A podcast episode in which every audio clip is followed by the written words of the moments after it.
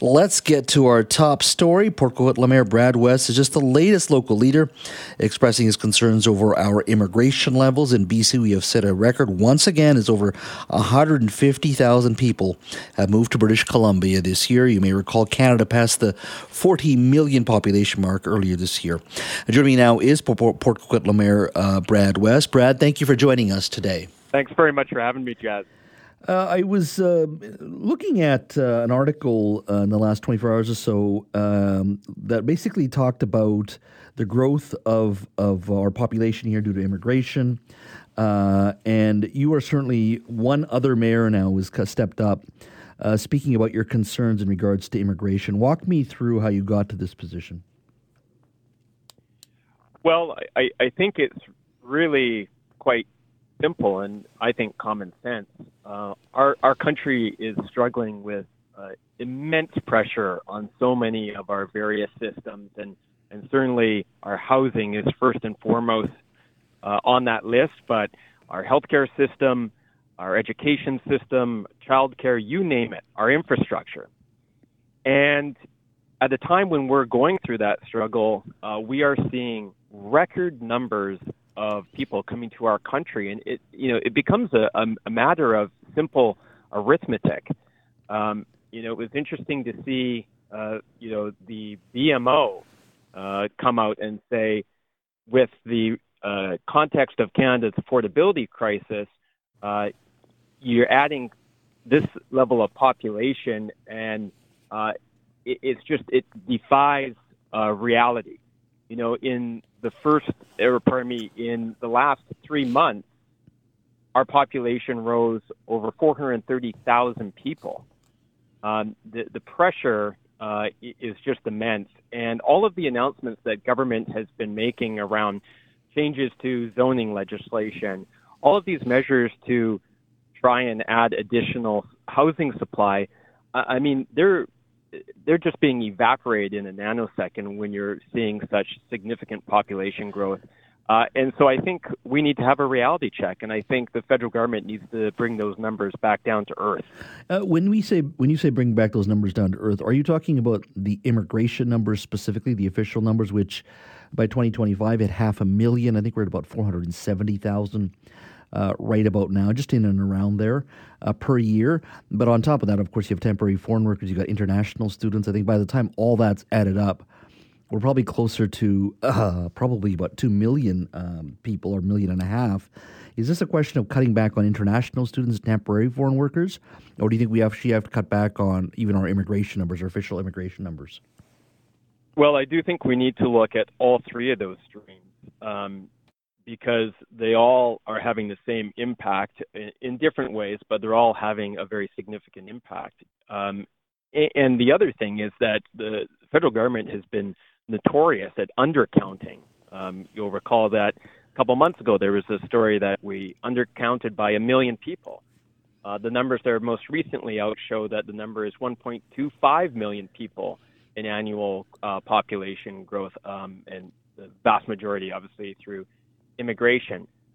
When I look at those various streams, there are real challenges with all of them. The temporary foreign worker program is absolutely rife with abuse. The stories I have heard from people who have come here on a temporary foreign worker permit and the exploitation that those people have been subject to is disgusting, quite frankly. Government is well aware of these abuses, and yet I think is addicted to this program. It's often used as a form of corporate subsidy, I think, suppression of wages. And the people who are brought to our country through that program under false pretenses are not treated in a way that I think any Canadian would be proud of. Yeah, and so there's... Sorry, continue. So I think there's significant challenges there, and I think that the loosening of the provisions around the ability of an employer to bring people over, and the increase that you're going to see there is a significant challenge on international students. Same issue, and then yes, on immigration as well. The numbers that the federal government are talking about are historic. They're record levels. They intend to supercharge immigration. I think in many respects, they're using that to paper over some of the significant and structural weaknesses of the Canadian economy, Jazz. You know, the idea is that if you throw enough people, you know, you supercharge population growth, and that sort of keeps things, you know, humming along. And our economy has become so dependent on real estate that, you know, that becomes sort of the first and foremost priority. And I think that that's part of why you see these, you know, record immigration targets. I've even had developers who some might argue have an interest in seeing high population targets and high immigration targets because of the business they're in. I've even had developers say to me, like, this is insanity. We can't even begin to build enough housing as it is, let alone be adding the type of numbers that we're talking about each and every year. We are speaking to Port Coquitlam Mayor Brad West. We're talking about the record number of immigrants and temporary foreign workers and immigrants, immigration that we are seeing in our country this year. Already 150,000 people have moved here to British Columbia in 2023 alone.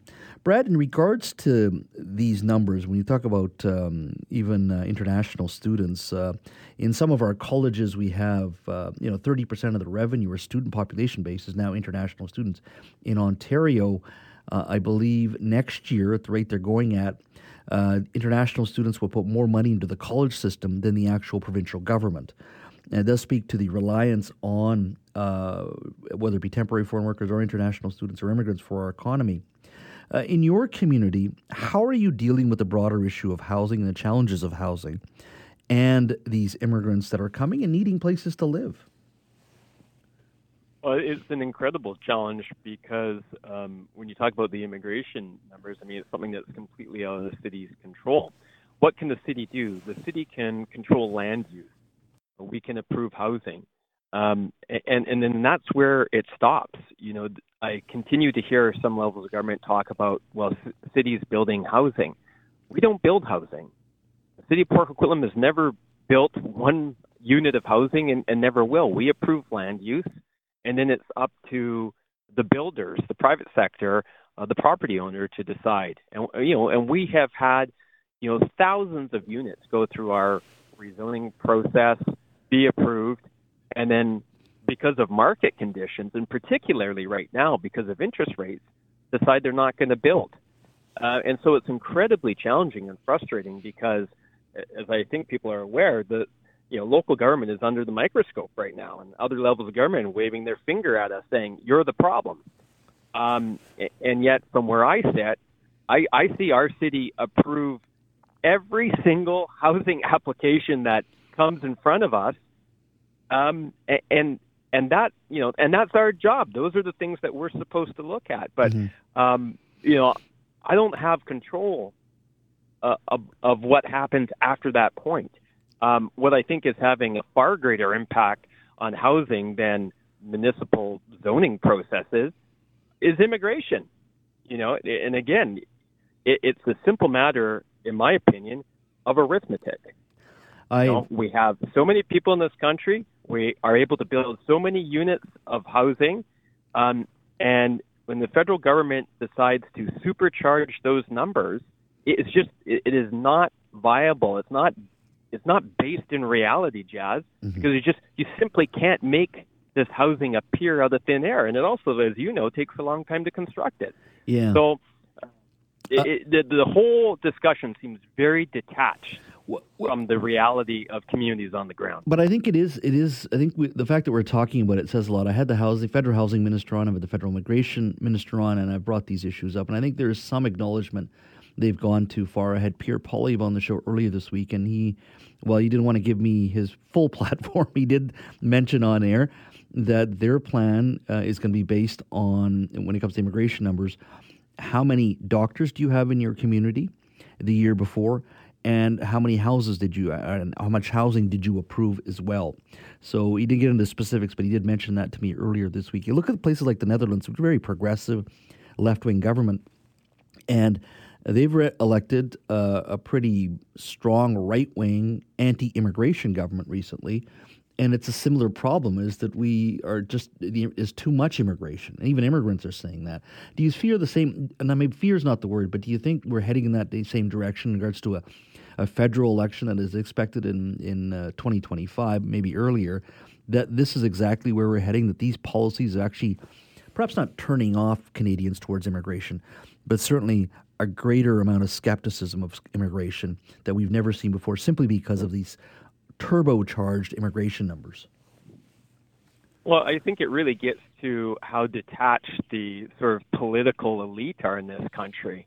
I mean, they have been on this mantra for a long time. And I do think that there is maybe a backlash is the right way of describing it. There's certainly a disconnect because I think regular people on the ground get it. Immigrants themselves get. I've had this discussion with many people who've immigrated to this country more recently, and you know they're of the same view.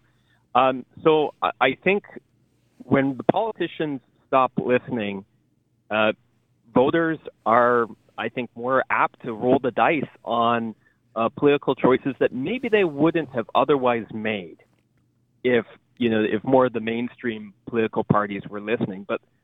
They clearly aren't. They exist in this echo chamber. You know, so who's the biggest cheerleaders for some of the mass immigration numbers? Well, it's been corporate Canada, and I would include the universities in that. Our universities have become like businesses, basically big business.